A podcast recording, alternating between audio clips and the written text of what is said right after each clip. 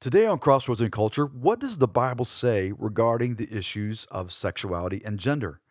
And how do we, specifically as followers of Christ, counter the tactics and the barrage of attacks that Satan is using against us in order to distort God's gifts of sexuality and gender, pervert our thinking, and literally destroy our lives?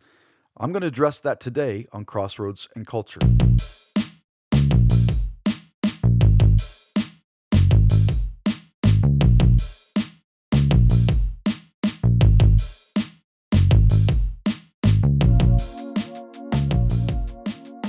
Hey guys, welcome back to another episode of Crossroads and Culture.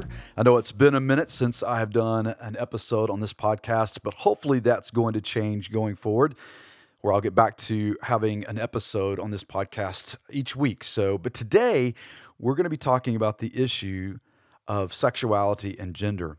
You know, I, I believe most people would agree, if not everyone, that uh, if we're culturally aware and being intellectually honest, that we live in an overly sexualized culture regardless if you're listening to music on Spotify or Apple Music or even listening to it on the radio, or if you're on your mobile device, surfing the web, uh, on your social media apps, and there are plenty of them, uh, or you're watching TV, you're standing in the line at the supermarket, or if you're just breathing, there's a multitude of ways in which we take in things that we'd be better off not seeing, not reading, or listening to. Because of this, uh, we easily become susceptible to the lies and the deception of the enemy when it, when it comes to sexuality. Satan is always seeking to take what God has called good and pervert it into a destructively cheap imitation. And that's what he's done with sexuality and gender. I mean, it is all over the news. We hear it being talked about in the workplace, in culture. And we and we know that as believers, based upon scripture, and we'll look at this later, that the gift of sexuality and, and gender they're gifts that God has given us, and Satan is doing everything he can to pervert that, to distort it, uh, so that we begin to buy into a cheap imitation that is destructive as opposed to embracing the good gifts of God um, and how he designed sexuality and, and gender. So, today, what I want to deal with is this issue that is such a hot topic. And not just what you may be thinking about regarding maybe maybe same sex relationships or or gender identity, gender issues, but we're going to be looking at the widely accepted cultural worldview of casual sex, um, the widespread accessibility of pornography, and not just among men, although that's the larger demographic that c- consumes pornography, is addicted to it. Um, there are studies that are showing that a growing number of women are finding themselves becoming addicted to pornography as well. But also, we're going to look at what does it mean for couples choosing to live together as opposed to getting married. Um, to the to the normalization of same sex relationships and and the fluidity of gender identity. With all of these, the enemy has unleashed a barrage of attacks on God's created order and His design for gender and sexuality, and we're seeing lives destroyed and our world being shattered as a result of this. So, so as I begin this podcast, there, there are a couple things I, I, believe that we need to have some understanding on. And, and here's the first thing that what I'm about to share with you comes straight from the scriptures, um, which I believe to be the authority by which we live and upon which our beliefs are grounded as followers of Christ. I believe that's true for us as believers but also for those who don't profess to believe in God or even believe in the Bible to be true. And here's why because it is the standard to which we're all accountable. We'll all be judged by God's standard, His word, His holiness. So, so that's the first thing I think that I want you to know is that what I'm talking about today comes from the scripture, straight from scripture. The second thing is this that when it comes to issues of sexuality, such as heterosexual promiscuity or same sex relationships, cohabitation, which you know is living together outside of marriage, which that's become a very popular thing in our culture, um, as well as sin in general. So gluttony, cheating, um, lying, gossiping, slander. I mean, all the things that we know that go against God's ways, uh, that are rebellious to Him, they're all sin, and all are an offense to holy God. So, because that all of us are sinners, having sinned against God, the Bible tells us that in Romans chapter 3, verse 23. For all have sinned, that means every single one of us, for all have sinned and fallen short of the glory of God. In other words, we've missed the mark. We have not attained to that standard because we can't. We're, we have been born into sin. In Romans chapter 5, verse 19, the beginning of that verse says, For as by the one man's disobedience, and that one man that Paul's referring to in the book of Romans is Adam's disobedience, the many, and you and I are the many, we're all the many, the many were made sinners. So it was through Adam's disobedience and his sin that every single one of us are born into sin and we're made sinners. So we're all broken because of sin. And because there are no acceptable sins, all of us are in need of God's forgiveness that he's extended to us through Jesus Christ. Now, I realize that more than likely I'm going to receive some um, some feedback from this criticism because of the sensitive controversial, and, and emotionally charged nature of these issues. Um, for some of you who are listening, you, you what I will say, uh, even though biblically true, and I pray is grace filled, will not be enough. That perhaps I should just read passages of scripture that speak about sexual sins and, and leave it at that. And there will be some who, uh, even though I, I want to seek uh, to call, I want to call us as the people of God to be loving, compassionate, and speak biblical truth in love.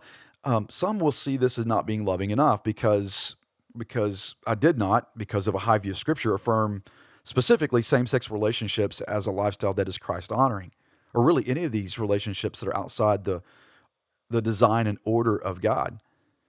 And, and I'm okay with criticism because I, I, I'm willing to take the risk of you not liking or loving what I say for the sake of loving you like Jesus does and, and pointing you to the truth that is found in God's word and the truth that's found in Jesus. So I want to be faithful to the word of God. And I want to, I hope, lead us in some way um, to engage this culture issue that is not only prevalent in our society, but even affects many of us, all of us actually, because we're all broken in our sexuality in some way, shape, or form at some point in our life.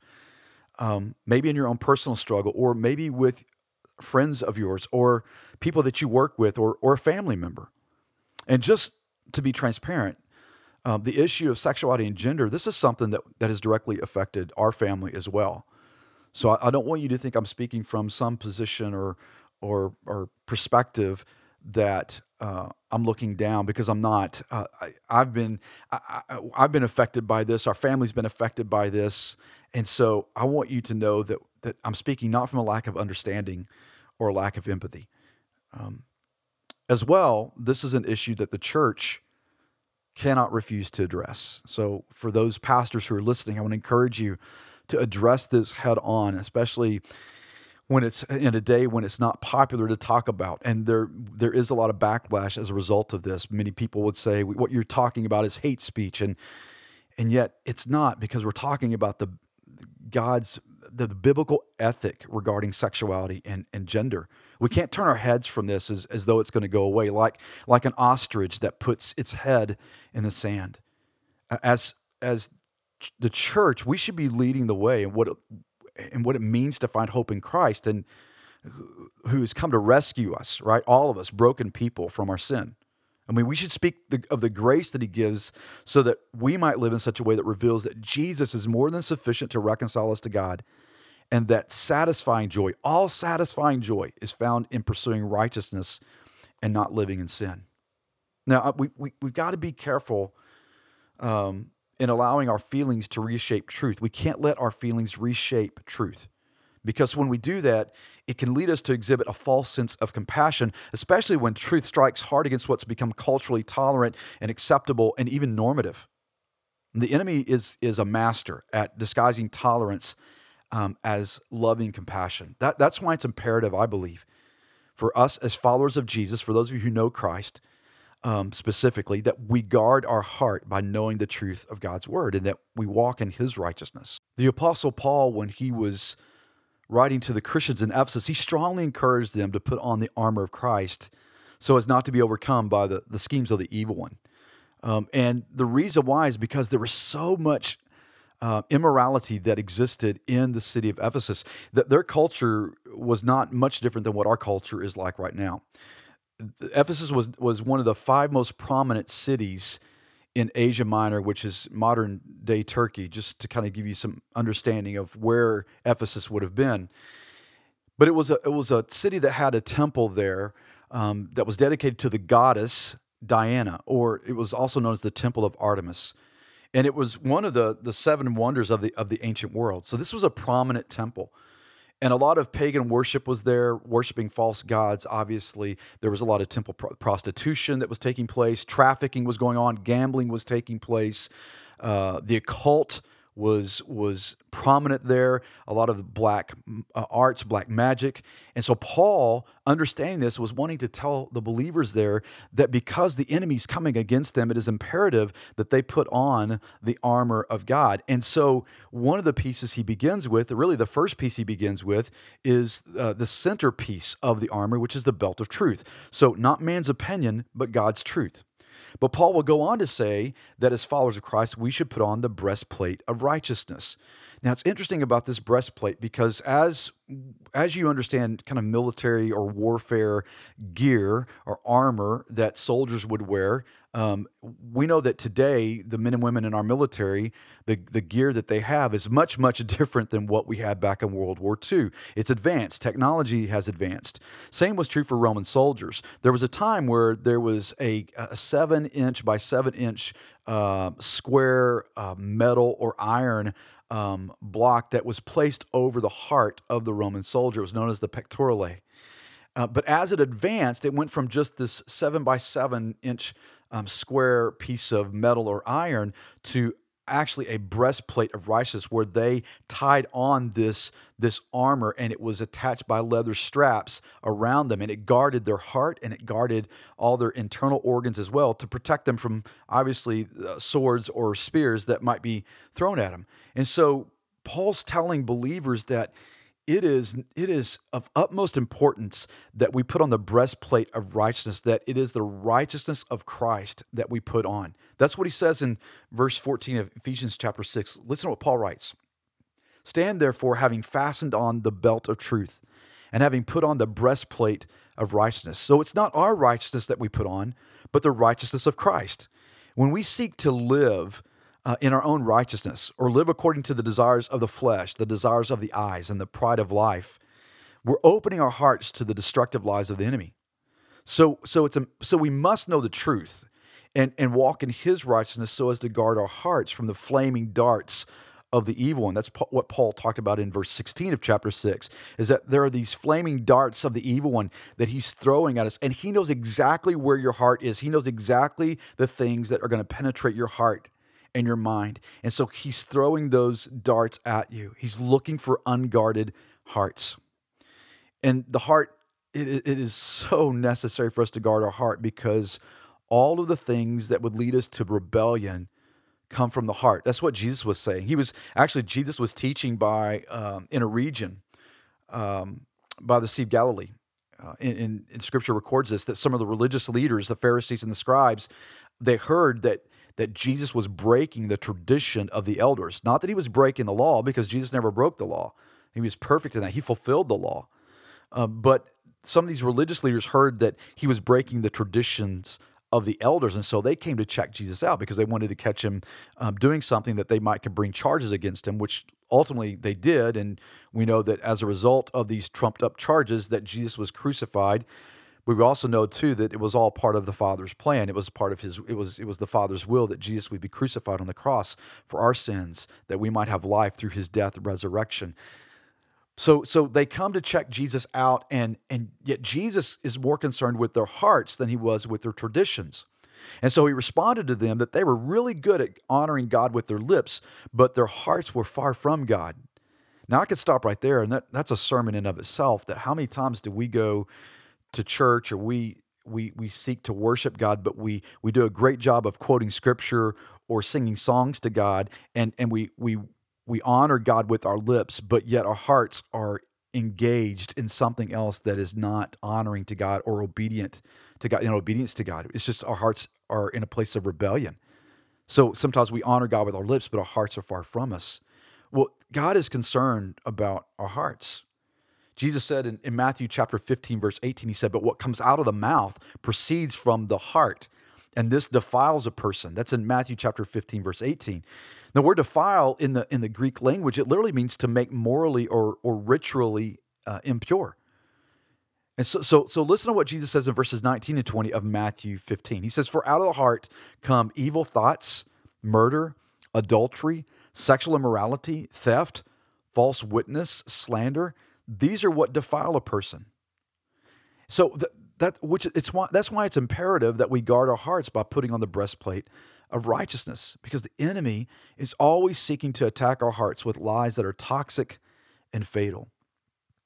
Now, for us who profess Jesus um, as Savior and who hold God's word as truth, as the truth, here's what we can know. Here's what we can hold on as true, especially in a culture that is so confused um, about God's design and God's created order. We can know that God brings clarity to confusion. Now, there is much confusion that exists, not only in our culture, but even in the church when it comes to sexuality. This isn't just a societal thing. This is this is happening in the body of Christ as well. Now, for some of you who are listening, you may think, well, I'm not confused about this at all. I mean, I know exactly what I believe. And yet there's some who, as you're listening to this, you, you really aren't sure what's true. Maybe, maybe you didn't grow up going to church. Maybe you didn't grow up hearing this. Maybe you didn't grow up reading the Bible or even having the Bible read or you hearing what the Bible had to say. So maybe you're not sure what's true or, or what to believe. And, and and partly again because without knowing the words of God or reading the words of God, it's impossible to have the knowledge of truth regarding God and his ways. And because the issues relating to sexuality and sexual sin are rarely dealt with today in the church, it's necessary for us to talk about this. Now, here's the great thing um, that God brings clarity um, to confusion, and He's going to speak truth to us, but, but truth is not always easy to accept, but it always brings clarity. So, so when somebody speaks truth to you, it, it may not it may not be easy for you to accept. It may be hard to hear, but truth always brings clarity. Now, Satan is a master at causing chaos. As a matter of fact, he, he's the one who brings about chaos. And that's what sin is in our life, is it creates chaos in our life. But the beauty of the gospel is that God sent his only son, Jesus, into the world, into the midst of the chaos so that he might bring order to our chaos. And so, right now, if, if there's a lot of craziness going in your heart, and that there's sin that exists in your life, I, I know this is true because it's been true of anyone who has fallen into sin, and that's all of us, is that there's chaos in your world right now. In your mind, in your heart, there's an unsettledness. But the great news of the gospel is that Jesus, when Jesus steps into the chaos, he always brings peace, he brings order. So as we as we go further in this issue of sexuality and gender, I want to answer this question that we started with in the very beginning. What does God's word say about sexuality and gender? Well, there's basically four things I'm going to share with you. And again, we're talking about all issues of sexuality. Um, so it's not just about same sex relations or gender identity. We're talking about all aspects of sexuality so there's four things I'm going to share with you. It comes straight from scripture. Here's the first thing is that God's created order and design regarding sexuality and gender is very good. God's design is very good. As a matter of fact, it says it right in his word in Genesis chapter 1, um, verse 26 and following. Scripture says this Then God said, Let us make man or mankind. Now, the word us was referring to the Trinity, obviously. In the Hebrew language, the word for God that we see in Genesis chapter 1, in the beginning, God created the heavens and the earth. The word God in the Hebrew language is the word Elohim. And Elohim is not singular, it's plural. And so now we jump to verse 26, and God's word says, Then God said, Let us. So it gives clarity to who God is, that it's, speaking of God the Father, God the Son, and God the Holy Spirit, the Trinity was have always existed from eternity past, uh, have always been. And so God is speaking of the Trinity. Let us make mankind. So that word man in the Hebrew in this in this in this scripture verse is referring to mankind. So that's all of us. Let us make mankind in our image after our likeness. So God created mankind in his own image. In the image of God, he created him. And then he gives two different words here that doesn't speak generally of mankind, but it specifically says male and female. So listen to what it says again. In the image of God, He created him. Male and female, He created them. So right there, God makes it very clear regarding gender. And God blessed them. And God said to them, Be fruitful and multiply and fill the earth. And God saw everything that he had made, and behold, it was very good. It wasn't just good, it was very good. And so, what God's word is saying about his created order and his design is that it's very good.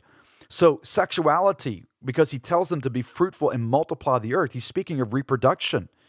And that happens only within the relationship of a husband and wife, a male and female. So he speaks not only of sexuality, but he speaks very clearly of specific genders, male and female. And he says of his created order and his design, and it's very good. So, so what we can take from Scripture from the very beginning, how God lays the foundation, there are four aspects of this I, I, I want to see. Okay, so in God's created order uh, regarding sexuality and gender, that's very good. What's very good, and what is his? What is this design, or what is this created order for sexuality and gender? Well, there are four four aspects of that. Here's the first one: is that God's created design of gender is male and female. It's very specific and it's very clear. Again, God's word brings clarity to confusion. Now, I, I know some will say, well, well, what about intersex, uh, those who are born with um, um, genitalia that that uh, both male and female organs. Well, here's here's what we can know to be true: that because of the fall of man, because of sin entering into the world, there has been disorder. There, we live in a broken world, and there are things that happen. Sickness happens, disease happen, um, um, death happens as a result of this because of the result of sin. And there are rare occasions medically where chromosomal disorders may occur. Co- uh, uh congenital adrenal hyperplasia, it's also known as CAH. Um, or intersex uh, the, the male and female organs. It, it, it happens on rare occasions. It, the reports are, the studies are, it's about one in 15,000 live births, which, if you're looking at the percentage of this, that is 0.00006%. So it's four zeros before six, 0.00006% of live births um, experience congenital adrenal hypopla- uh, hyperplasia. And, and so it happens, but it's very, very, very rare. And so I'm, I'm not talking about the medical side of this. I'm talking about the confusion that happens when people say they experience gender dysphoria. And I'm not saying that's not a real feeling, but again, we need to let the truth be the guardrails to our feelings. What does God's word say about this? And so understanding that God's created design and uh, of gender is male and female. The second aspect is that God's design for marriage is between one man and one woman or more specifically, male and female. And in Genesis chapter 2, verse 18, it says, God's word tells us very clearly that, that when he created Adam, right, that there was not a helper that was that was um, suitable for him. And you jump down to verse 20, and it tells us that, that God caused a deep sleep to come upon Adam, and God took one of the ribs out of Adam and fashioned, formed a woman. And God said, you know, Adam said of this creation, this this woman that God had created, that you're this is now bone of my bone and flesh of my flesh, and she shall be called woman. And we also know with that that that they became one flesh, as we see in just a moment. So God performed the marriage ceremony, the sacred ceremony, this sacred covenant between between male and female, between husband and wife and God in the Garden of Eden. So, so God's design for marriage is between one man, one man and one woman, specifically male and female. Here's the third part of this: that God's design for sexual relations is within the context of marriage, specifically between husband and wife. In verse 24 of Genesis chapter 2, it says that for man will leave his father and mother, and he will cleave to his wife, and the two will become one flesh. Now, it does speak of marital oneness right? Spiritually in the sense of of having this relationship with one another but but it is specifically speaking of uh, and explicitly speaking of this physical sexual relationship between a husband and wife a male and a female. And so god's design for sexual relations is within the context of marriage specifically between husband and wife. Here's the fourth aspect of, of god's design and and his order regarding sexuality and gender is that God's called a, a biblical sexual ethic doesn't limit pleasure, but brings with it a freedom that is fully pleasing.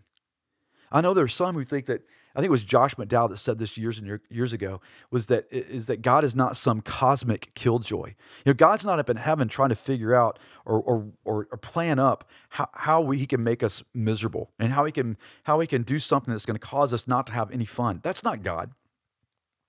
The world would like to make us think that that's who God is, but that's not God at all. As a matter of fact, in the in the beginning, in the Garden of Eden, um, when he placed Adam there. He told Adam specifically, he said, I've given you everything in the garden. Knock yourself out. Go have fun, roam around the garden, explore it, have an adventure, and you can you can eat of the trees, you can enjoy all that I've created for you, but there's only one thing you can't do. The one thing you can't do is eat the fruit from the tree of the knowledge of good and evil. That's it. That's all that's the only thing you can't do. And the reason why is because God said, In the day that you eat of that fruit, you will die. So God was trying to protect Adam from going against what his created order, what God's created order and design was for him and what would be for mankind. You see, God wasn't trying to be a killjoy for Adam. He was trying to protect Adam. And he wanted Adam to experience the full freedom for which Adam was created, which we were created. But we know the rest of the story, right? Adam and Eve, they're in the garden. Satan tempts them just like he does today, tempting us to try to get us to think that God is trying to limit our freedom. When in actuality, God is wanting to, us to experience the fullness of his freedom and the full pleasure of his freedom. So God sets boundaries, and the reality is that we can we can experience his life in the midst of the boundaries he set, and it's full life, is what Jesus said. It's when we go outside the, of the boundaries of, of God that we find ourselves experiencing a lot of hurt, a lot of pain, a lot of woundedness, destruction. You know, I remember one time when I was in Ecuador and went on a mountain road. We were on a bus, and in, in Ecuador, there are dirt roads that go up the mountainside, and there aren't guardrails. I mean, in most places that I remember, specifically this place, there were no guardrails.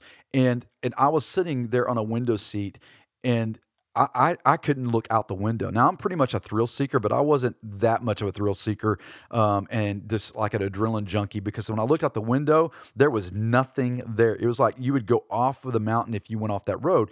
And I thought for sure that that the wheels on that side of the bus, the side I was sitting on, on the edge of the mountain road, I I, I thought for sure they must have been hanging off the road, um, which would have not ended well, by the way. So when we when you try to live outside the boundaries of God, here's what I want to get with that: that you very easily go off rails and find yourself experiencing pain and disappointment and heartache and destruction. And that's exactly what the enemy wants to have happen. He wants us to live outside the boundaries of God.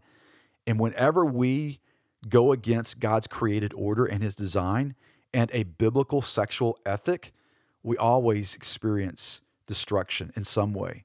And I really think that if you would be honest with God and, and, and honest with yourself, that every time you've stepped outside of the boundaries of God, I think you would have to admit you've experienced woundedness, hurt, and pain. And that's not what God intended for us. So God calls us to a biblical sexual ethic that doesn't limit pleasure, but it brings with it a freedom that's fully pleasing. So here's the implication of this that we experience the goodness of God when we live according to his design not when we go against it. And so, this whole idea that God has created he, his order, his created order and design regarding sexuality and gender is very good. Here's the, here's the second thing is that, is that rebellion against God's created order and design regarding sexuality and gender is sin. There's, there's no two ways about it. And I don't we, no, we don't like to talk about sin much today, right? Because it, it means that we have to recognize our own brokenness um, and that we're accountable to God. But rebellion against God's created order and design regarding sexuality and gender is sin. I mean, God's word's not ambiguous when it comes to sin, um, sexual sin, or any other sin for that matter. So, our casual approach towards sin is not due to God's lack of clarity regarding sin, but rather our callous attitude about sin. So, so sometimes we're just callous about it. But listen to what, what Paul writes, the Apostle Paul writes to the church in Corinth. He's writing to the believers in Corinth. And this city of Corinth is not any different than the city of Ephesus. Here's what he says He's writing to believers, and it's important that you know this. He's writing to believers in Corinth. He said, Or do you not know that the unrighteous will not inherit the kingdom of God? Do not be deceived. Neither the sexually immoral, nor idolaters, nor adulterers, nor men who practice homosexuality, nor thieves, nor the greedy, nor drunkards, nor revilers, nor swindlers will inherit the kingdom of God. And then he says this, and such were some of you. In other words, Paul's saying, you guys were in that category. You guys were in that group. And there was no hope. Such were some of you, but that word were is, eh, is incredibly important. He's speaking past tense. He says, You've been changed. Something happened. And here's what he says But you were washed. Washed by what? Washed by the blood of Christ Christ has freed you from sin because you turned to Jesus for the forgiveness of sin. And so you were washed. And he says you were sanctified. You were justified in the name of the Lord Jesus Christ and by the Spirit of our God. So what he's saying is this that when you turn from sin and you turn to Jesus Christ to, to save you, to forgive you of your sin, you were washed and you were sanctified. That means you were set apart. That word sanctified means you were set apart by God and for God's purposes. It doesn't mean you're better than anybody else. It means that Jesus is better. And when you trust Jesus as Savior with your life and experience the forgiveness of His sin, He makes us better. He sets us aside to sanctify us for things that are good, things that are right, things that, that are not destructive. And He said, And you were justified, just as if you'd never sinned. In other words, we were fully forgiven in the name of the Lord Jesus Christ and by the Spirit of our God.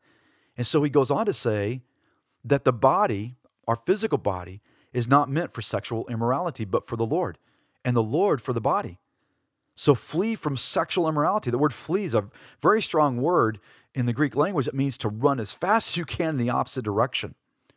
Whenever you are confronted with temptation, the enemy brings your way, whether it be pornography, um, having casual sex, um, wh- whatever that sin may be, that's sexual immorality. Paul says, flee from it. Because every other sin, he goes on to say, is a person commits is outside the body, but the sexually immoral person sins against his own body. Or do you not know that your body is a temple of the Holy Spirit within you, whom you have from God? In other words, the Spirit of God resides in us as believers in Christ. And you're not your own, for you were bought with a price. So glorify God with your body. Now, I want to, I want to touch on this last statement he makes, these last couple of, of, of sentences that he says. He says, You're not your own. Well, I mean, talk about something that is a complete countercultural statement. I mean, think about the, the, the mantra we hear now today my body, my choice. Of, course, except when it comes to the vaccine, then it's the government's right. Government, your body's the government's, and it's their choice. But that's for another podcast. But you've heard the statement "my body, my choice," specifically as it relates to um, the the pro-abortion movement, right? Those those who don't believe um, in, in in the in pro life in the sense of being for preborn children um, actually being born. You hear this term, my body, my choice. And the sad thing is, we hear this being echoed by those who profess to be followers of Christ. Yet here in the text, Paul's talking to us as believers, and he says, You're not your own. None nothing about us is our own. I mean, ask yourself this question Did you create your body? Absolutely not right the creator god created us. We saw that in genesis just read that a few moments ago that we've been created in the image of god. We're all image bearers of god.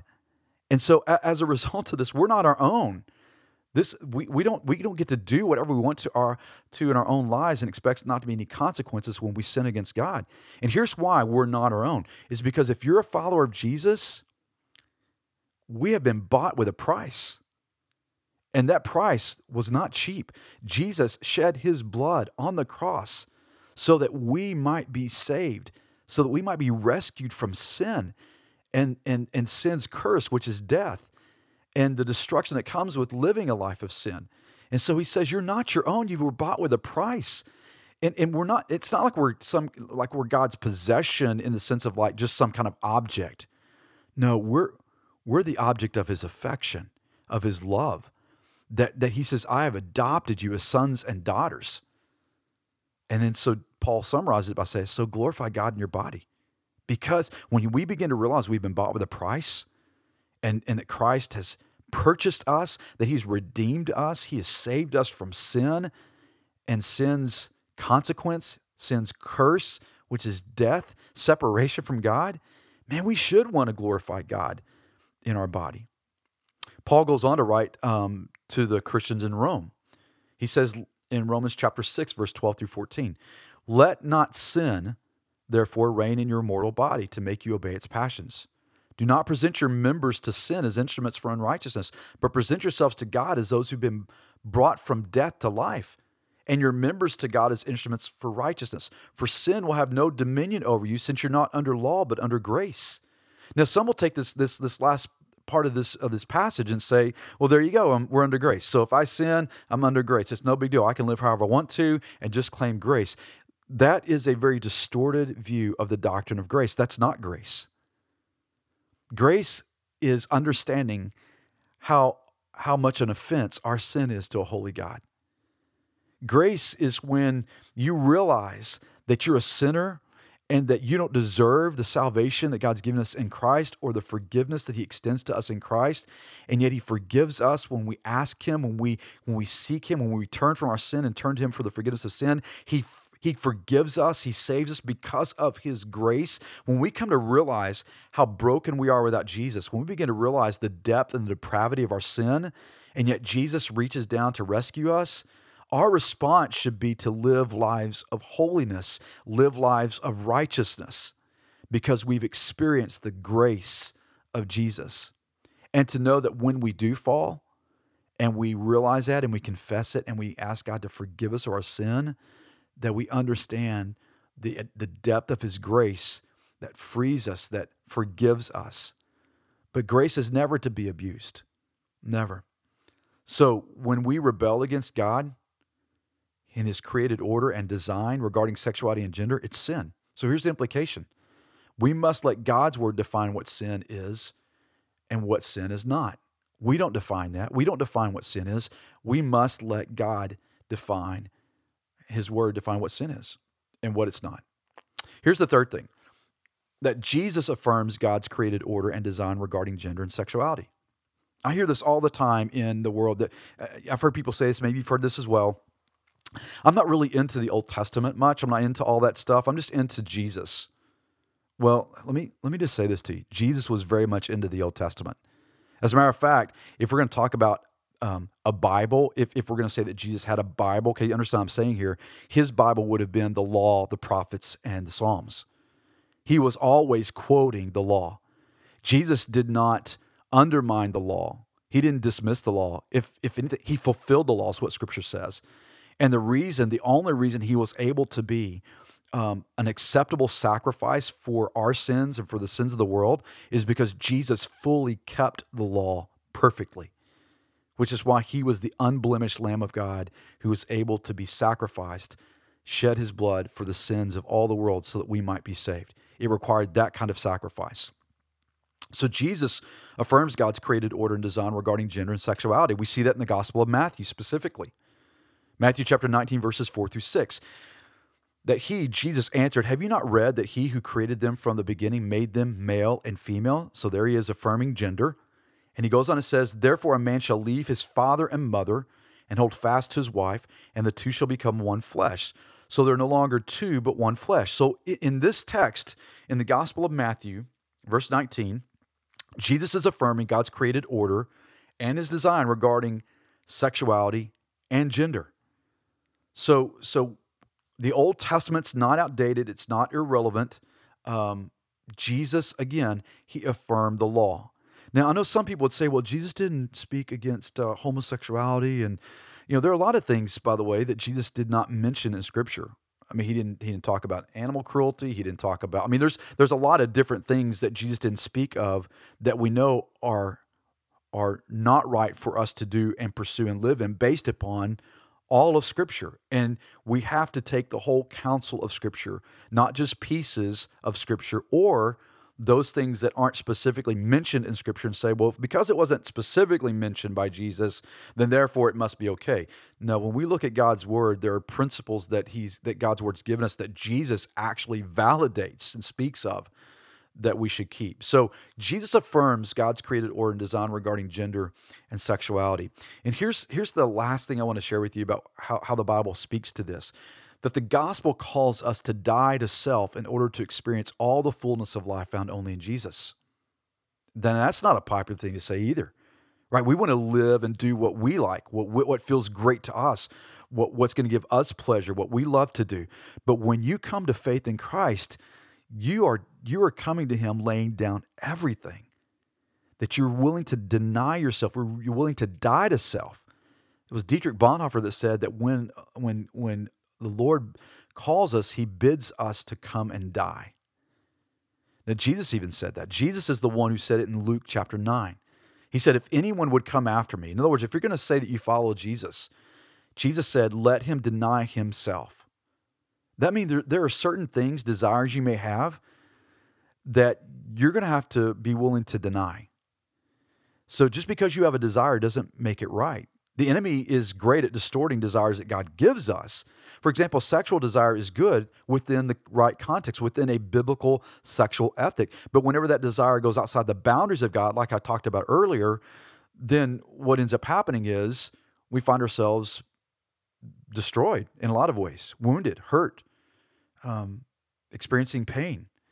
And so, so when we deny, when we don't deny ourselves, what we're doing is we're living according to our own desires, our own dreams, right? What we want to do. Now, I know, I know some would say, you know, in this argument that, well, this is how I was born. I was born this way. I was born with with these desires. I was born with with. Uh, I was preconditioned um, to experience this, um, or um, yeah, and, and and and so I should be able to do that. Well, the problem with that is this is that denying self means regardless of what desires you may have, we all were born in sin, so we're going to have distorted desires. We have to submit those to Christ, the authority of Christ, and live according to his ways. That's what it means to deny self. We can't just make the excuse that, well, these desires are in me. This is how I was born. Therefore, I should be able to live that way. Well, that's not what God's word says. So he goes on and says, let him deny himself and take up his cross daily. Right? There's going to be suffering that comes with living for Christ. There just is. So, you know, I mean, I hear people say all the time that that um, certain things are their crosses to bear, right? Well, you know, I just this this job I have and the people I work with, it's just my cross to bear. Well, I think that's missing the point a little bit. Um, the, probably the, the better understanding of Scripture is is that when we deny ourselves and we take up His cross, that means when we follow Jesus, we're going to experience suffering for for when we live righteously when we do that which is right, we're going to experience criticism. We're going to be ridiculed. We're going to suffer that, just like Jesus did. Because taking up the cross, um, it means embracing the same death that Jesus experienced in order to follow him. And it's worth it, as we're going to see in just a second. So he goes on and says, For whoever, whoever would save his life will lose it, but whoever loses his life for my sake will save it. Man, it's such a paradox, right? That you may in in thinking that you're living right now by doing what you want to do and not denying yourself, not denying your flesh and living however you want to, you may think that you're gaining the world, but Jesus says that may be what you think you're doing, but the reality is you're losing your life. You're losing it. But when you're willing to lay it down and follow me, that's when you really experience life and living. And then he asks this question For what does it profit a man if he gains the whole world and loses it or forfeits himself? What if you, what if you, you know, gain everything you want in fulfilling your fleshly desires money, career, relationships. I mean, you name it. What if you gained the whole world, all that everybody says you need to gain, and yet at the end of it, you realize you've lost everything? It's kind of like what if you're climbing the ladder, right, and you're wanting to get to the top and, and uh, of, of the wall, so to speak, and you realize at the end of your life that the ladder was leaning against the wrong wall. That's how some people are living their life right now. And God says very clearly that that you're not going to profit anything if you're following after the world. You may gain the world, but you'll lose your soul. Jesus goes on to say, He says, For whoever is ashamed of me and my words, of him that will the Son of Man be ashamed when he comes in glory and the glory of the Father and of the holy angels. And I just I don't want the the Father, I don't want him, I don't want the Son of God. I don't want Jesus to be ashamed of me when he comes back. I want to have been in, I want to have lived in a way that was pleasing to him in obedience. So here's the implication that turning to Jesus means turning away from lesser things. There's a a lady by the name of Rosaria Butterfield. Some of you may know who that is. She was a, a former uh, professor at Syracuse University. She was a lesbian activist. uh, involved in a lesbian relationship, uh, and she gave her life to Christ years ago.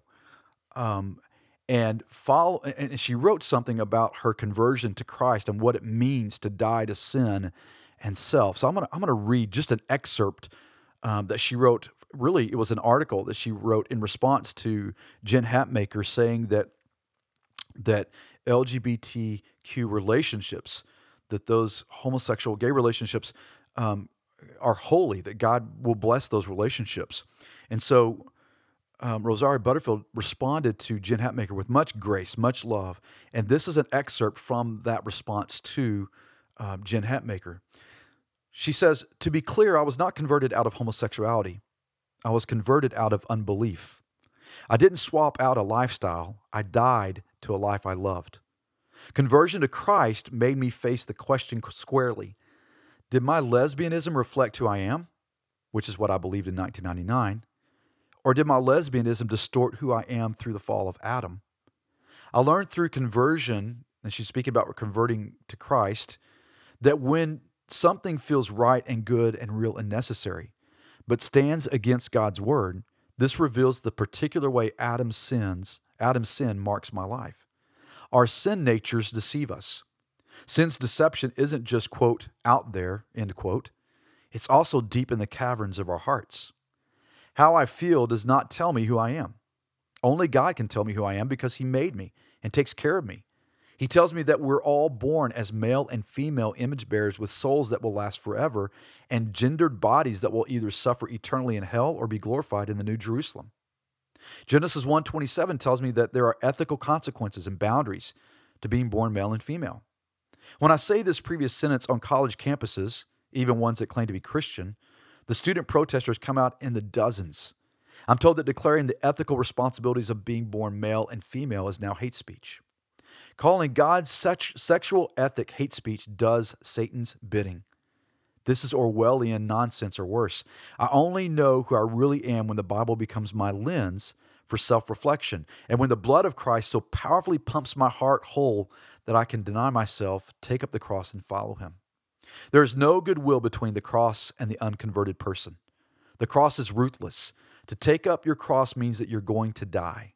As A.W. Tozer has said, to carry a cross means you're walking away and you're never coming back. The cross symbolizes what it means to die to self. We die so that we can be born again in and through Jesus by repenting of our sin, even the unchosen ones, and putting our faith in Jesus, the author and finisher of our salvation. The supernatural power that comes with being born again means that where I once had a single desire, one that says if it feels good, it must be who I really am, I now have twin desires at war within me. For the desires of the flesh are against the spirit, and the desires of the spirit are against the flesh. For those opposed to each other to keep you from doing the things you want to do. Genesis 5:17. I mean Galatians 5:17. Then she closes with this. And this war doesn't end until glory. Victory over sin means we have Christ's company in the battle, not that we're lobotomized or not that we check our brains at the door. She says, My choice sins know my name and address, and the same is true for you. When we choose to follow Jesus, we're choosing to die to self, to deny ourselves, and follow him. It's not always easy, but that's what Christ calls us to, and it's best. You know, it could be that right now you're you're living in sexual sin. Maybe you're finding yourself in bondage to pornography. Maybe you're involved, you're engaged in a same sex relationship or in any sexual relationship outside of marriage, casual sex, and maybe other sexual issues. And the enemy's trying to convince you that there's nothing wrong with your sin or you'll never be able to conquer your sin. Maybe the enemy's trying to whisper in your ear that, that it'll cost you too much to give up your sin. But here's the truth that the reward and blessing that we gain in following Jesus is always far greater than the loss of what we leave behind to follow him. Now, that may not feel as though it's true, but it's absolutely true. Jesus said this in Mark uh, chapter 10, verse 29 and 30. Jesus said, Truly I say to you, there is no one who has left house or brothers or sisters or mother or father or children or lands for my sake and for the gospel, who will not receive a hundredfold now in this time houses and brothers and sisters and mothers and children and lands with persecutions, and in the age to come eternal life. Jesus is saying this. He says that you're gonna you're gonna leave certain things when you follow him. You will.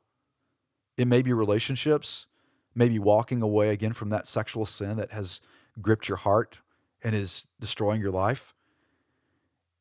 And when you turn away from that for the sake of the gospel, for the sake of Jesus, he said that we're going to receive a hundredfold now in this life, but also in eternity to come. In other words, we're going to experience his blessings of walking in righteousness and obedience to Christ. So again, the reward and blessing we gain in following Jesus is always far greater than the loss of what we leave behind to follow him. So, in closing, how, how do we counter the, the enemy's tactic, his tactics to deceive us, right? Because he's, he's trying. He's trying hard. He's, again, perverted thinking. He's distorted what God says is good. So, how do we counter the enemy's tactics uh, to deceive us? Well, first of all, I'd say search out the Word of God. Don't listen to your friends or or uh, anybody else for that matter. You search out God's Word. What does God's Word say about His created order and His design for sexuality and gender? Search out the Word of God and let the Scriptures interpret the Scriptures. Search it out. Just test God and see what His Word says. The second thing I say is don't dismiss the Spirit's conviction of sin. I, I, I, believe that, that with all my heart that God's Spirit convicts us of sin. God's word says in John 16, 8, Jesus said this, that when he comes, speaking of the Spirit, the Spirit will convict the world concerning sin and righteousness and judgment. So the Spirit not only guides us into all truth, but he convicts us of sin. So what I want to encourage you is don't dismiss the Spirit's conviction of sin. And we live in, in a culture where people love to play the card where they say, hey, don't judge me. Stop judging me. And the reality is, it's not that other people are judging you necessarily, although that does happen. It could very well be that the Spirit of God is convicting you of sin. And it's very easy to play that off or dismiss it as man's judgment and not the Spirit's conviction. And what I want to say to you is this is that when God convicts us of sin, that is his love on display for you and for me because he loves us too much to let our sin go unchecked. Paul says that it is God's kindness that leads us to repentance. And I can tell you, having experienced God's discipline uh, and His kindness in that way, um, man, it was it was gracious. As hard as it was, it was gracious. Don't dismiss the Spirit, the Spirit's conviction of sin. Here's the third thing: that regardless if you're living in sexual sin, you're struggling with some of these relationships, or if you have a family member or friend, a loved one who's struggling with this, I want to say this to all of us: be open to having honest conversations don't just check out of conversations don't don't don't just be dismissive or vitriolic but be willing to have open honest conversations be willing to listen to someone who who loves god loves his word speaks with love and grace and truth be willing to listen to someone who loves you enough to talk to you about the truth if you are living in sin and and if you know someone who's involved and engaged in destructive relationships or they they're living lives that have missed God's created order and design. Um, be gentle in your conversations, and I would say listen before you speak. Just listen. Seek to gain understanding. It doesn't mean you have to agree with how they're living their life, but seek to gain some understanding. And here's why how you respond initially will set the course for future crucial conversations. It will. So be quick to hear and slow to speak, as God's word says in the, in the book of James. Here's the last thing I would say and how we counter the enemy's tactic or tactics to deceive us is let everything we do be done with much love and grace. Because that's exactly how God has dealt with us in Jesus. You see, we've all been in bondage to sin.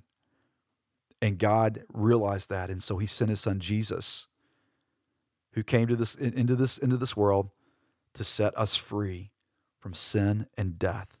He is the key to the chains that hold us enslaved and in bondage to sin. And so maybe that's you today. Maybe you are in bondage to sexual sin. God has something so much better for you, for us, right? It's His created order, His it's His design. And when we get back to how God's designed it, man, it is very, very good. But as you love on people, speak to people, who may be living a lifestyle that is not honoring to Christ, maybe engaged, wrapped up in, uh, in, in sin, sexual sins. Let everything you do be done with much love and grace, um, because that is the essence of the gospel. Well, I, I know this was a, a tough subject, perhaps, maybe hard to hear, and maybe some of you are, are just not happy with what you've heard. Well, my prayer is that you would seek out God's word, the scriptures. Ask God to show you the truth. Be willing to listen. But know this I love you enough to speak the truth to you because someone loved me enough to speak the truth to me. And I'm so thankful for that. So I hope that you have learned from this uh, podcast, and I hope it's been encouraging to you. Uh, and I want to encourage you to share this with your friends on your social media platforms if you found this helpful, if you believe this might be something that would speak into the lives of someone that you love. Um, share this on your social media platforms. And I pray that God uses this um, for His glory and for the benefit of others. So thanks so much for joining me on this episode. And I look forward to you joining me again next time on Crossroads and Culture.